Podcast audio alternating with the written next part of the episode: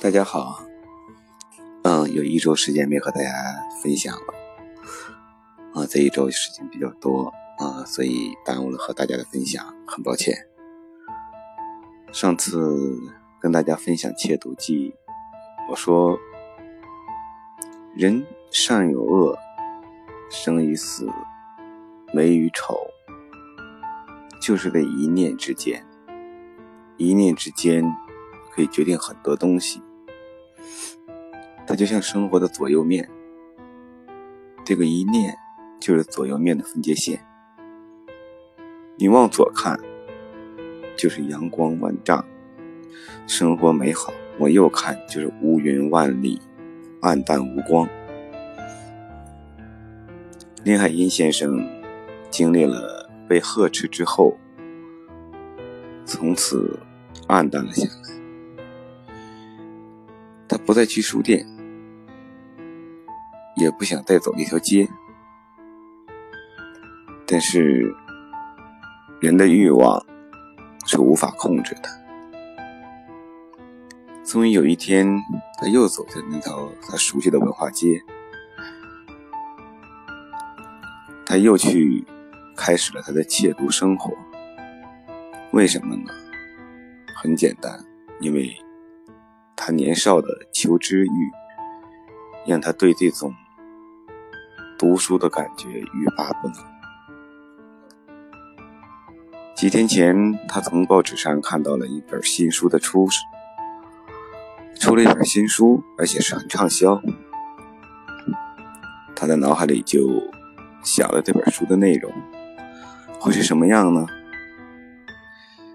然后。他鬼使神差般的又走到了条文化街，又开始了以前的事，那种窃读的日子。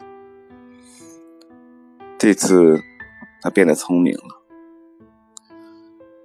他更小心的不敢贪婪，多去几家书店。他觉得这样更稳妥，免得遭遇上次的难堪。每次读完出来。他的大脑里还在回味着书中的情节、人物、细节、故事，都在他的脑海里萦绕。这样，他就想着，我要早点把这本书看完。看完，我不是大家嘛？这种感觉，嗯，我读小说也是这样。我记得年轻的时候看一本名著，很厚。好像上中下三册，上中下三册。我从早晨七八点钟开始读，太阳升起，一直读到日下西山。好像太阳已经落山之后，太阳的月亮都快升起来的时候，我才把这条书读完。啊，这就是一个年轻人对读书的欲望，对求知的渴望。我不知你们有没有，我有过，确实是这种感觉。而且读完之后，所有的书中的情节、故事、人物、点点滴滴，在头脑里很难快速的抹去，甚至在当天的夜里都会。涌入到事情、故事中去，在脑海里浮现。林海音也一样，他很贪婪，贪婪的不是其他，是知识。第二天，他又去找那本书，可是书卖的很快，因为是畅销书。走了几家书店都没有了，他很沮丧。也很焦急，而且还诅咒，因为没有钱，我不能占有读书的全部快乐。世界上有钱的人那么多，他们把书买光了。他惨淡无神的提着书包走进了最后一家书店，因为他记忆中在这家书店的架子上还有最后一本。可是，他到了那本书的位置，他的心彻底沉了，因为那本书已经不在了。正当他茫然无措、心情很沉重的时候，对面一个店员走了过来，一支铅笔架在耳朵上，看样子是来和他打招呼。这个店员走了过来之后，跟他说：“请看吧，我多留了一天没有来。”只此一句话，全篇文章。这个店员只此一句话，唯一的表情描写，也就是耳朵上架了一支铅笔的店员走了过来。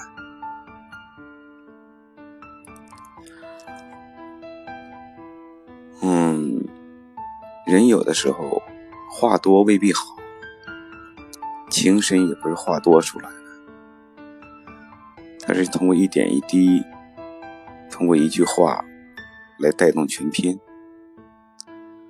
实际上，现实生活中也是，很多好人做了好事，就是一句话，没有滔滔不绝的去讲述，而往往那些滔滔不绝的讲述的人，喜欢讲故事的人，喜欢编故事的人，恰恰他们做的事太少了，说的太多了。嗯，耳朵上架支铅笔。这个形象我不知道你们头脑中有没有？呃，大叔的心中和头脑中一直保留这个形象，倒不是因为窃读记保留，而是因为我的小时候经常看到一些人，像他说的店员啊、会计啊、一些写字的人啊，还有。做工的，嗯，我记忆最深的是木匠。那个时候的木匠做活儿，没有现在这么多先进的工具，都是最原始的一些工具，需要划线，需要刨，需要锯，然后拿支笔别在耳朵上，随时的勾勾画画。那是老木匠，现在已经看不到这样的木匠。实际这也是一种传统的手工艺的丢失。现在大家居家装修的时候，也能感觉到，看不到那种木匠带着铅笔给你比比划划了。嗯，完全都是积木式的拼装。嗯，说远了，咱们继续把话题带到书店。我一直很欣赏这个电影的一句话，就是他说的那句话：“请看吧，我多留了一天没有卖。”他只说了这一句，他没有过多的去向小姑娘解释，或者去向小姑娘炫耀，或者说是向小姑娘表达，他什么都没有做，只是简简单单的说了一句：“请看吧，我多留了一天没有卖。”可是，我恰恰觉得，只此一句，已经顶得上千言万语，真的是抵过了千言万语，给人一种此处无声胜有声的感觉。林海音接过书之后。羞得不知如何表达他的感激，而这个人却若无其事的走开了。小女孩被冲动的情感所感动着，她的眼光久久不能集中在书本的黑字上，因为她太激动了。她很激动，有这么好的人给她留了一本书，而是只是为她而留。一个毫不相干，一个素无来往，一个甚至说一面之缘都没有的人，竟然做了一件在那个年纪，在他的心里是最可贵、最难得，也是最值得感谢的事情。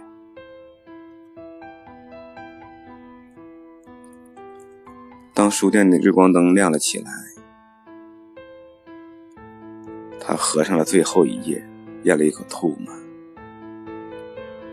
把所有的智慧都吞噬了下去。这就是林海音。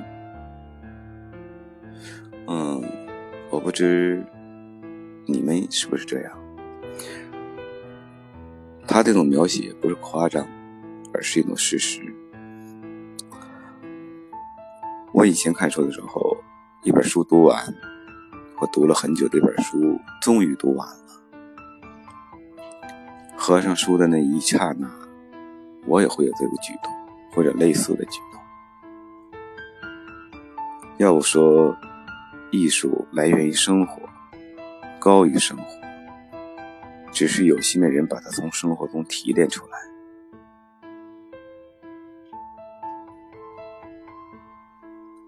然后他开始抬头寻找那个耳朵上架着铅笔的人，好交还这本书给他。在远远的柜台边，他向我轻轻的点点头。表示他已经知道我看完了，我默默地把书放回了书架上，低着头走了出去，浑身都轻松、轻快。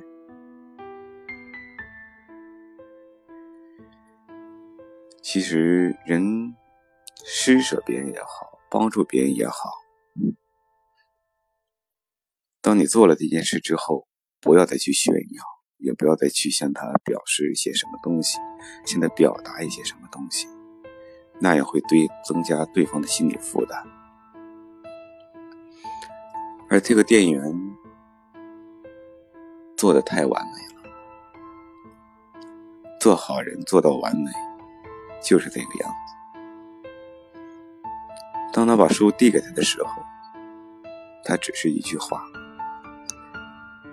当他把书读完，还回去的时候，也只是两个眼神的一个对视，没有多余的一个字，太完美。林海音先生也写得很棒，此处不需要过多的词藻，过多的描写，就这样。简简单单、平淡无奇，就这样把这本书、把这个故事结尾，这是最完美的一种，至少我认为是最完美的一种，比那些华丽的词藻堆砌出的那些激动的情感都强了太多太多太多了。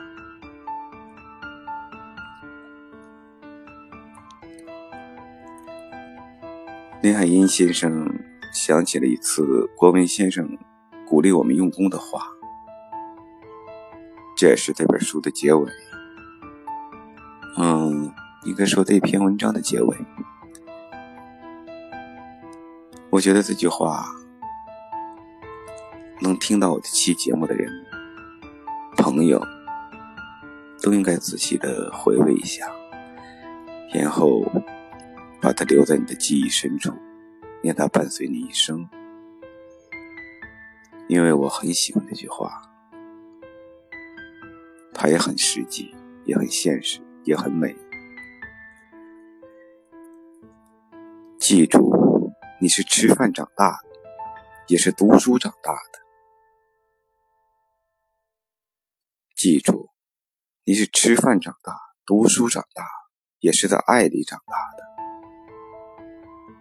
第一句话是他的国文老师教给林海音的，第二句话是林海音在他的老师的基础上又加了一句，也是在爱里长大的。